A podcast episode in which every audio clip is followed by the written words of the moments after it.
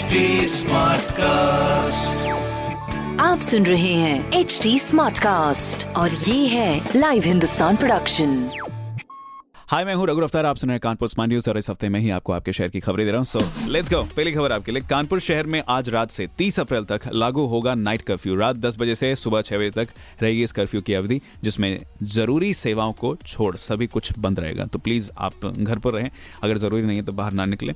दूसरी खबर, railway LTT से लखनऊ के लिए स्पेशल ट्रेन चलाने का फैसला लिया है। आठ अप्रैल से चल सकती है ये ट्रेन तो वहीं नौ अप्रैल से अगले आदेश तक बंद रहेगी तेजस एक्सप्रेस। याद रखें। तीसरी खबर, अब लखनऊ के इंदिरा गांधी प्रतिष्ठान के तर्ज पर कानपुर में भी बनेगा convention centre.